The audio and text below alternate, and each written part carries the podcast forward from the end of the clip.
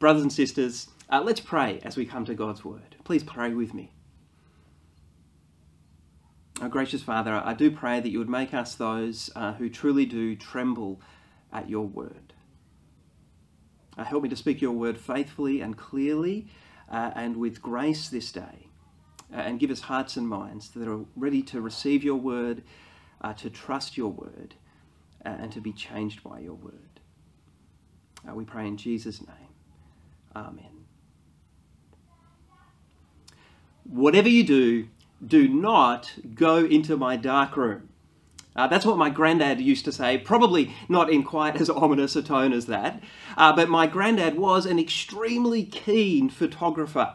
Uh, so much so that, that he and my grandma had decided to set aside a whole room in their house for his photography. It was granddad's dark room. You know, all the windows were blacked out uh, so that he could get busy developing all his photos. All his cameras were in there, his lenses were in there, all the kind of special chemicals that he needed uh, to develop all the photos in this kind of pre digital photography era. Uh, this was Grandad's dark room. Uh, it was full of stuff that was precious to him, stuff that he didn't want the hands of little grandchildren getting onto and rearranging and making changes to. Uh, so that was the one room in my grandparents' house that we just weren't allowed to go into.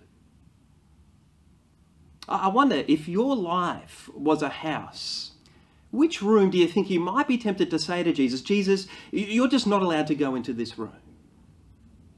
Because the reality is, when you become a Christian, by the power of His Spirit, Jesus comes to live in your heart. He takes up residence in your life. And he commences a, a massive renovation project, an extreme makeover, if you like. Extreme, and not in the sense that all the changes happen at once, right? That'd just be exhausting for us. Uh, but extreme in the sense that the changes uh, ultimately will affect every single part of our life, every room in our life, if you like. Uh, but we sure do resist Jesus, right? No room is off limits to Jesus. Uh, but we resist Jesus. We say to Jesus, Jesus, you're just not allowed to go into that room. I don't like the sound of the changes you want to make in that room. There's stuff in that room that's precious to me that I don't want to let go of. I just don't like the sound of the changes you're going to make. I wonder if your life was a house, which room might you be tempted to say to Jesus, Jesus, you're just not allowed to go into that room? I've started with this illustration in particular, but because Jesus uh, in today's passage is going to be teaching on some topics that are really quite personal. For some of you, that they'll just be a kind of abstract, kind of intellectual exercise, a curiosity.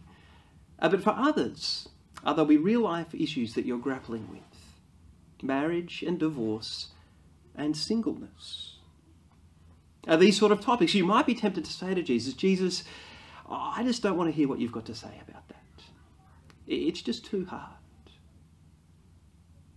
Uh, but being a Christian, by being someone who trusts and follows Jesus, it means that you let the King Jesus who gave his life for you uh, into every room of your life, uh, even if you don't like the sound of the changes he's going to make. We've seen over the past couple of months that, that uh, Jesus has largely rejected the Jewish religious establishment of his day. Right, he's forming, uh, you might remember back in chapter 16, he, he said he's building his church. Right, Jesus is forming a, a, new community, a new assembly, a, a kingdom uh, built around him as God's king. And it's very clear from the pre- preceding chapters uh, that Jesus, as God's king, if you choose to trust and follow him, expects to be able to make changes to every part of your life, uh, even the, the most personal parts. Uh, so last week he, put his finger on the whole issue of money and wealth and possessions. He said, if you follow me, there's going to have to be changes in the way you think about that stuff. Uh, this week he gets even more personal marriage, divorce, singleness. The point is that being a Christian it means that you let the King Jesus who gave his life for you into every room of your life. even if you don't like the sound of the changes he's going to make. I say the King Jesus who gave his life for you, uh, because from this point in Matthew's Gospel, uh, that the shadow of Jesus' death on the cross really starts to loom large over, over his whole Gospel, and it looms large over today's passage. Uh, so, first, I want us to see in verses 1 and 2 uh, what I've called Jesus' compassionate healings uh, in the shadow of the cross. Uh, take a look at verses 1 and 2. Uh, Matthew says, uh, When Jesus had finished saying these things, he left Galilee and went into the region of Judea uh, to the other side of the Jordan. Large crowds followed him, uh, and he healed them there. So, so, Matthew tells us Jesus leaves Galilee and, heads across the Jordan re- uh, River uh, into the region of Judea. Uh, in doing so, uh, you, you, might remember that in chapter 15, verse 21 to, through to the end of chapter 15, uh, Jesus spent a chunk of time doing ministry in Gentile territory, right, in areas that uh, weren't predominantly Jewish. And now Jesus is heading into Judea, right, a, pro- a predominantly Jewish territory. Uh, the point is that throughout the course of Jesus' public ministry, uh, both Jews and Gentiles had the opportunity to trust and follow Jesus. Uh, but in the end, they both rejected Jesus. Uh, the Jewish people, as represented by their, uh, their own religious leaders, uh, the Gentiles, as represented by the, the Roman governor Pilate. Uh, both of them, instead of taking up the opportunity to, to trust and follow Jesus, instead took up the opportunity to crucify Jesus. The shadow of Jesus' cross looms large over this passage.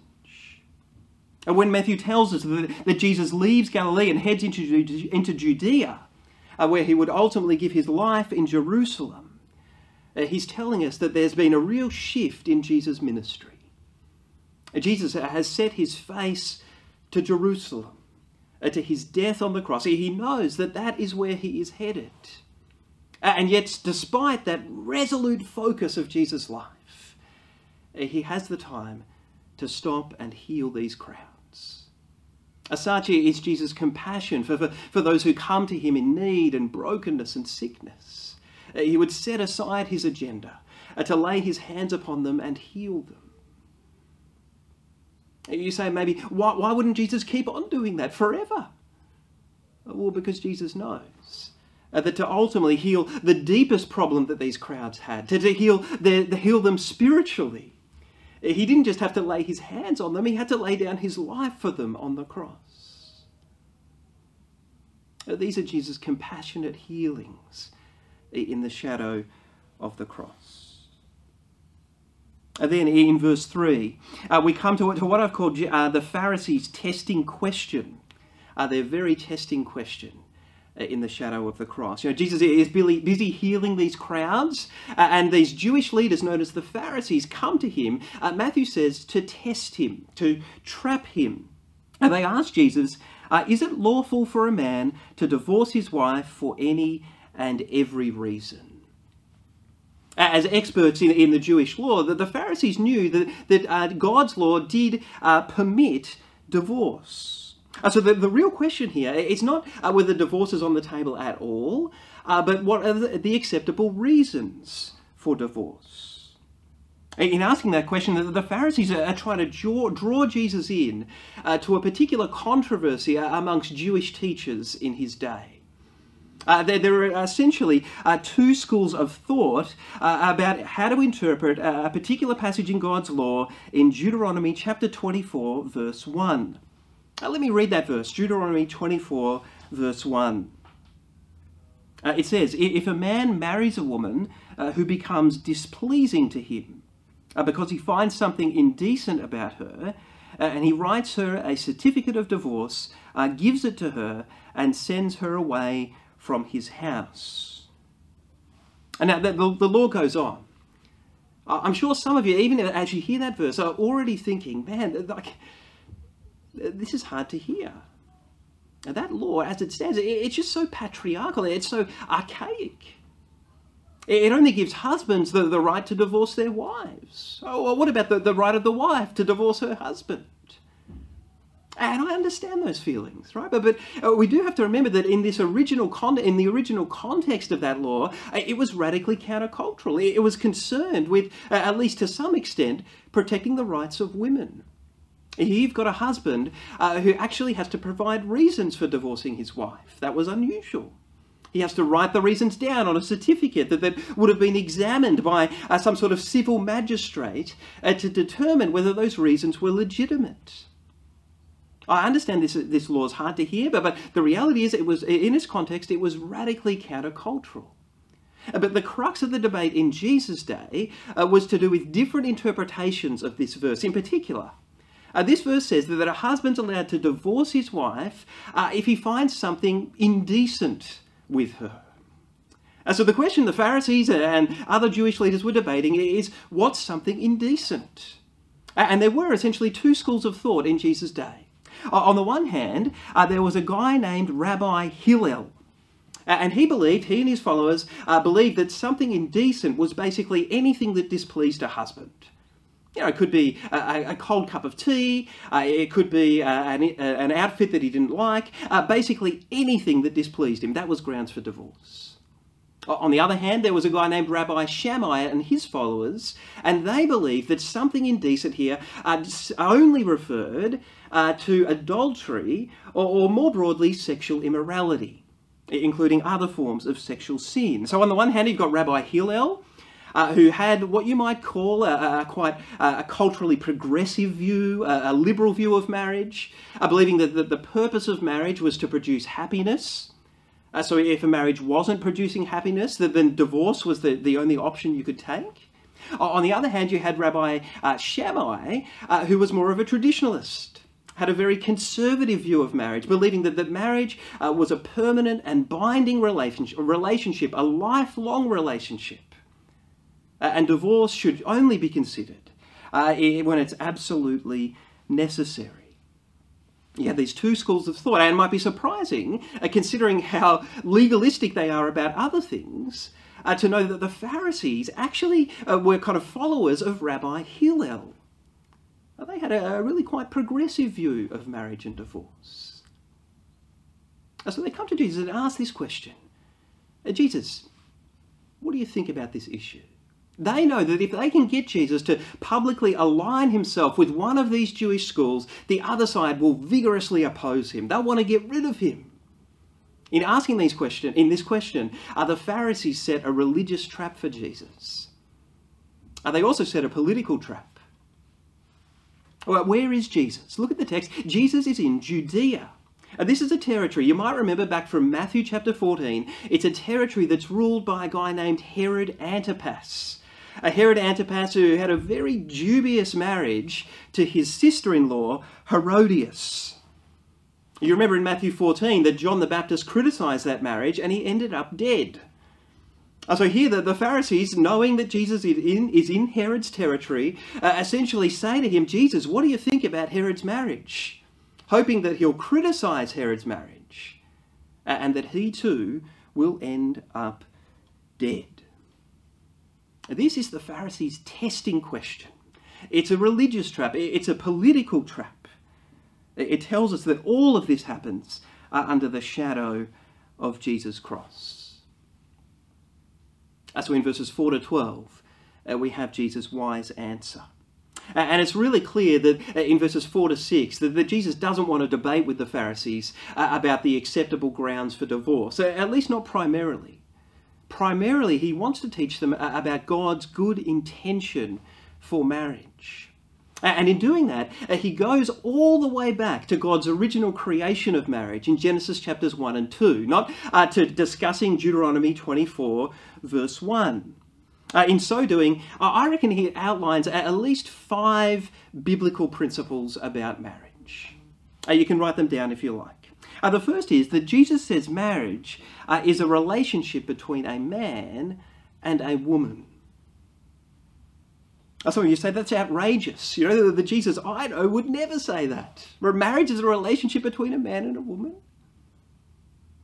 Oh, well, look at verse 4. Jesus quotes Genesis 1, verse 27, saying, At the beginning, the Creator made them male and female. Now, in the context of the Pharisees' question about marriage and divorce, I think it's pretty clear that, that Jesus is saying God's good intention from the very beginning uh, was that marriage would be a relationship between a man and a woman. It's even clearer in verse 5. Look at verse 5. Jesus says, A man will leave his father and mother and be united to his wife. But I know this is pretty controversial. I understand that. Perhaps some of you are already thinking, Jesus, I don't want to hear what you've got to say about this. I'm happy, to have, happy for you to have your say about this and that and the other thing, but you're just not allowed into that room. Uh, but here Jesus does have his say. And he says that, that as far as he's concerned, a marriage has always been a relationship between a man and a woman. That's not to say that, that same sex couples can't have uh, very loving and committed, to, committed relationships. It's just to say that the Jesus we meet here in the Bible would not consider those relationships to be marriages. Uh, because marriage is a relationship between a man and a woman. A second, marriage is a relationship between equals. You know, the Pharisees would have considered women uh, to be really second rate citizens, you know, but basically the property of men. Uh, but in quoting these verses from the end of chapter 1, Genesis chapter 1, uh, uh about men and women, husbands and wives, but being created in God's image, uh, Jesus is saying that in any talk about marriage and divorce, uh, we must ensure that both men and women are treated with the same dignity and respect uh, as equally made in God's image. Right? Marriage is a relationship between equals. A third, uh, marriage uh, should be honoured and preserved uh, because for the married couple, their relationship with one another is their ultimate human relationship. Uh, look at verse 5. Jesus quotes Genesis 2, verse 24. Uh, he says, For this reason, a man will leave his father and mother uh, and be united to his wife, and the two will become one flesh. Right, for the married couple, uh, their obligation to one another and to their new family uh, far surpasses any obligation they have to their biological families uh, or, or, to any other relationship. So, so marriages should be honoured and preserved uh, because for the married couple, that their marriage uh, is their ultimate human relationship.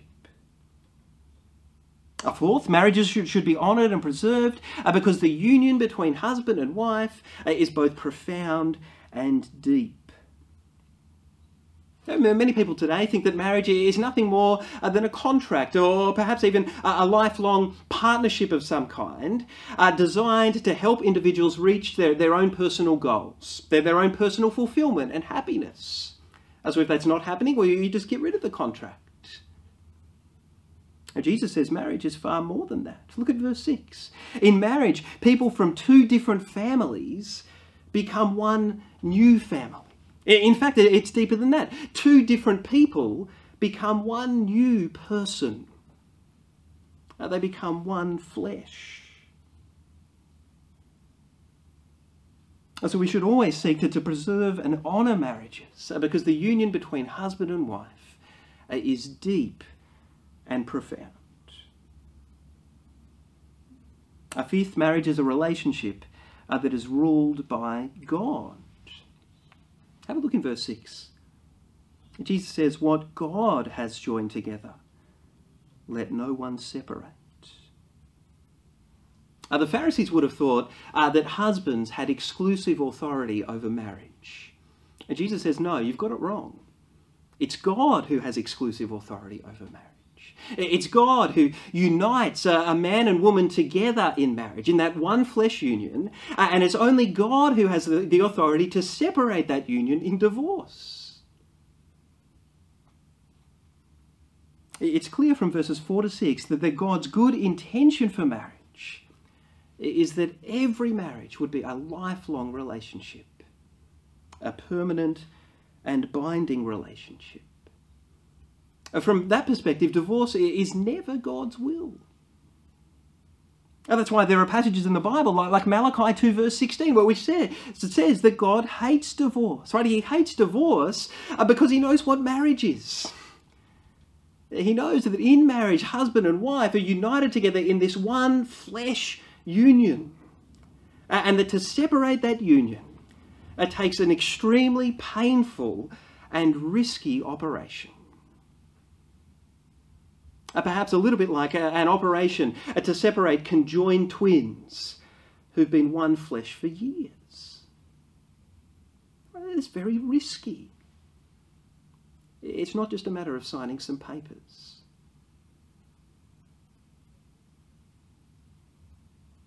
Uh, Jesus says that kind of operation should be avoided at all costs. Like God's good intention for marriage is that marriage would be a lifelong relationship. Uh, but in verses 7 and 8, Jesus speaks uh, about God's merciful concession, uh, his concession of divorce. Look in verse 7. The Pharisees asked Jesus, uh, Why then did Moses command uh, that a man give his wife a certificate of divorce and send her away? It's another reference to Deuteronomy 24. You, you hear that. And now Jesus agrees with the Pharisees that God's law uh, did make uh, some sort of provision for divorce. But in verse 8, he, says it's a bit different to what the Pharisees are saying. Look at, look at Jesus' words. In verse 8, he says, Moses permitted you to divorce your wives. Well, not commanded, but permitted you to divorce your wives uh, because your hearts were hard. So Jesus says, yes, you're right, that there was a concession in God's law uh, that in certain limited circumstances divorce was permissible. Uh, but it was only because of your hard and sinful hearts. Now, that statement of Jesus is, equal parts challenging and comforting. It's challenging because it says uh, that every divorce is the tragic result of sin of our hard and sinful hearts. That's important to remember because since 1975 in Australia, we've had what's called no fault divorce laws. Uh, so when a couple wants to divorce, they don't actually have to establish any fault. Uh, they just have to prove that they've been separated for 12 months, legally separated. Well, I think here Jesus is saying that there's really no such thing as no fault divorce. Every divorce is the tragic result of our hard and sinful hearts. Well, that's challenging. On the other hand, it's comforting. It's comforting, but because God is just so, so incredibly merciful. God knows that, that sometimes our hard and sinful hearts uh, will pervert and distort a marriage so much uh, that to stay in that marriage well, would be even worse uh, than proceeding with a divorce. Uh, so God concedes, right, that sometimes in the misery and brokenness of our world, uh, that sometimes divorce is necessary. But we should never be casual about it. Heed Jesus' warning in verse 9. Look at verse 9. Jesus says, I tell you that anyone who divorces his wife except for sexual immorality and marries another woman commits adultery. It's pretty clear that Jesus does permit divorce in certain circumstances, right? Namely, uh, in the instance of sexual immorality. Uh, that, that's a term uh, that uh, kind of includes adultery, but it's not limited to adultery. It includes a range of other sexual sins. Uh, likewise, in 1 Corinthians chapter 7, verse 15, uh, Paul says that if a husband or, or wife deserts their Christian spouse, and I think that that desertion, this is debated to some extent, but I think that diverse, uh, desertion could be geographical, it could be physical, it could be emotional, it could be sexual. If this kind of willful desertion happens, then the Christian spouse is not bound to that marriage. And if they want to, they are free to remarry. It's pretty clear that both Jesus and Paul in the early church permitted divorce and remarriage in certain circumstances, but not for any and every reason, as the Pharisees asked Jesus in verse 3. You see what's going on here? Jesus is warning the Pharisees And if they keep taking the, the kind of casual approach to divorce and remarriage that they're currently taking, an approach that, that many people in our own culture take, that in God's eyes they're actually committing adultery. Because in God's eyes, their previous marriage, their, their first marriage, was never truly separated. The one flesh union just wasn't dissolved. Now, I understand this is pretty t- heavy territory. Remember where we started. You might be tempted to say to Jesus, uh, Jesus, I don't want to hear what you've got to say about this. It's just too hard. I don't like the sound of the changes you're going to make here. Uh, but if you're a Christian, Jesus wants you to trust him, to listen to him. He wants you to be clear on this. And to be clear, right here, he's warning us in this passage uh, that if someone divorces their husband or wife uh, for what you might call unbiblical reasons, right, something that, that just doesn't fall under the banner uh, of either sexual immorality uh, or willful desertion, uh, and that person remarries, uh, they're actually committing adultery. because their first union in marriage just was never separated.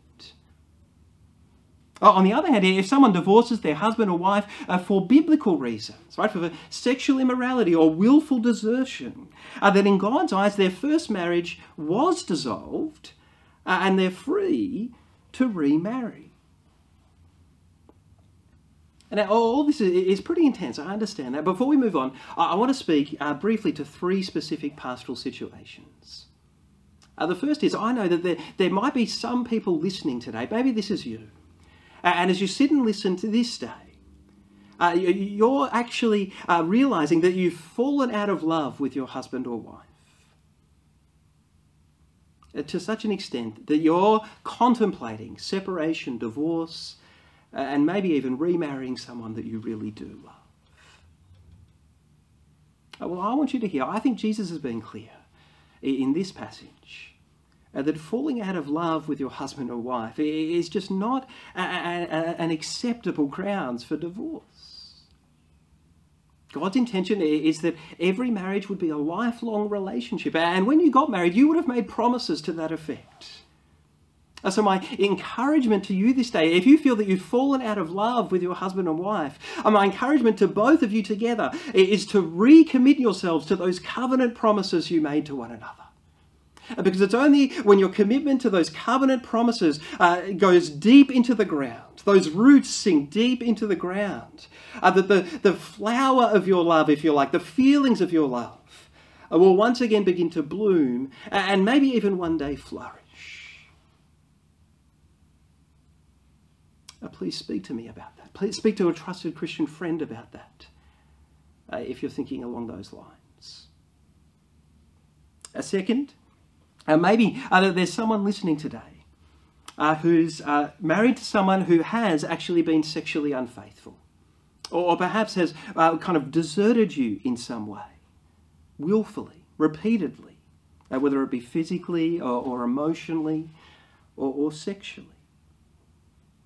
In that case, there are biblical grounds for divorce. but that doesn't mean that God wants you to divorce. Like God's preference is always that marriages would be lifelong, that, that broken and kind of just messed up marriages uh, would be restored and healed. That's God's preference. Uh, so if you're considering separation and divorce today, as you listen to this sermon, uh, let me urge you to, to please first speak to me, speak to Pastor Adam, speak to a trusted Christian friend uh, because we'd first, uh, we first want to check that you're, you're safe, uh, that you're actually safe in your situation. Uh, but second, if you are safe, we'd love to meet with you, to talk with you, to pray with you, that, that somehow, by the power of His gospel, God would bring healing and restoration to your marriage. Uh, the third situation I want to speak to is that there might be some people listening who, who feel convicted that, that you've already kind of taken steps to, towards uh, a unbiblical separation or divorce. You've already sinned in that way. At least that's what you feel as you listen. Maybe you're even wondering if God will forgive you for that. And I just want to assure, assure you that He will. Sometimes we think that Jesus only died on the cross for our respectable sins, the, the sins we kind of feel okay about, and not the really shameful ones. Uh, but Jesus died on the cross for all our sins, uh, even the, one, uh, even the sins that really burden us, uh, that we're really ashamed of. Jesus died for all of our sins. So if you trust in Jesus' death on the cross, uh, you will be forgiven of all your sins. Of course, if you are separated, you are divorced, and uh, you're conscious that, maybe that divorce uh, wasn't biblical in God's eyes. Uh, if you're not already remarried, uh, let me urge you to heed Jesus' warning in verse 9. Stay single uh, so you can be single minded in your devotion to Christ and his kingdom. Uh, which is where the end of the passage comes in, all that talk, that strange talk about eunuchs Right? Uh, here in these verses, Jesus is calling all of us, whether we're married or single, uh, to be single minded in our devotion to his kingdom. Uh, in verse 10, Jesus' disciples say, uh, If this is the situation between a husband and wife, it's just better not to marry. Right, they understand that Jesus has taken a, a pretty conservative position on divorce and remarriage, uh, and they're kind of like, it'd be far better just to be single, to be free. Uh, and so in verse 11, Jesus says, uh, Not everyone can accept this word, but only those to whom it has been given. And now, when Jesus says this word there, uh, he's not referring to his teaching in verses 4 to 9, right? He's referring to the word of his disciples in verse 10. In a sense, he's saying, You're right, right? Your attitude might be wrong, but what you've said is right. And there's a sense in which marriage is restrictive. Uh, because it can reduce your capacity uh, to be single minded in your devotion to Christ and his kingdom. Uh, so Jesus affirms that for some people, uh, it would be better for them to stay single, uh, but only to those to whom it has been given. And That is, only to those who, by God's grace, have the capacity to stay single and honour God with their sexuality to remain sexually pure. And Jesus says some people can do that, right? He lists some of them in verse 12. Are those first who are born as eunuchs, that is to say, those who are sexually impotent. A second, those uh, who are made eunuchs by others. Now, this is a reference to men in, in Jesus' day who would have been castrated to serve in a royal court. Uh, but perhaps most kind of relevantly for us are those who choose to live like eunuchs for the sake of the kingdom of heaven. And that is those who've decided that they won't get married uh, because they want to be free and to be single minded in their devotion to Christ and his kingdom. Uh, so it's pretty clear that the Jesus, right, like Paul, uh, in 1 Corinthians 7, if you read that chapter later on, it's pretty clear that both of them have a very, very high regard for marriage, uh, but perhaps an even higher regard for those who, who make a faith filled choice uh, to be single minded, to stay single, uh, so they can be single minded in their devotion to the kingdom of God.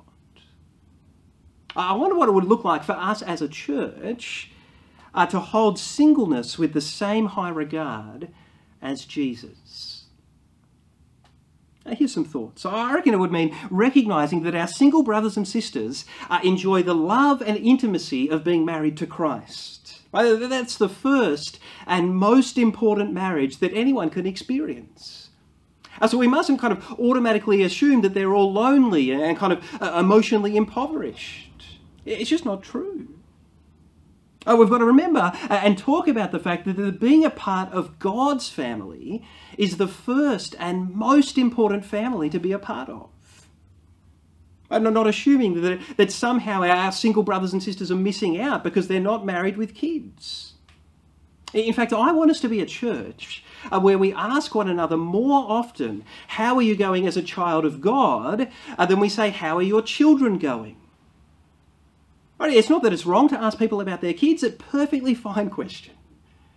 Uh, but we want to see that prime, our primary identity uh, is as a child of God. I want us to be a church that encourages single people to seriously consider, uh, seriously consider staying single. Well, not so they can be devoted to themselves and their interests, but, they, but so they can be single minded in their devotion to Christ and his kingdom, without all the, the concerns and anxieties uh, that come with marriage and kids. But of course, in the end, that's Christ's call to all of us.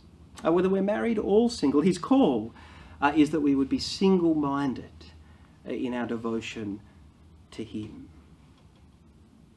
And let me say today that that single minded devotion starts by allowing Jesus' teaching to shape every part of your life, right? Every, every room of your life, even the rooms that you just don't want to let Jesus into. Now, some of you are scared about that. You know that if you let Jesus into this room or that room or the other room, uh, that He's going to make changes that you feel uncomfortable about, that you feel anxious about. Uh, but let me say, it's safe for you to let Jesus into that room. How do you know it's safe? You know it's safe because this is the King Jesus who gave His life for you.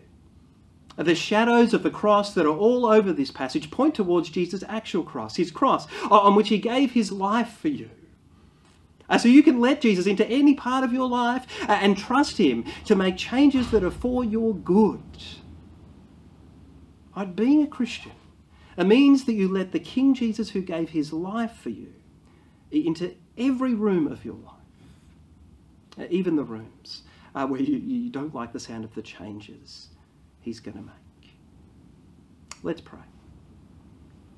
Oh, our gracious Father, uh, we thank you for this, your word, and we pray that you would give us the humility uh, and the grace uh, to trust your word uh, to receive your word into our hearts and minds uh, and to be willing to be changed by it uh, Uh, to the glory of our Lord Jesus who gave his life for us. Amen.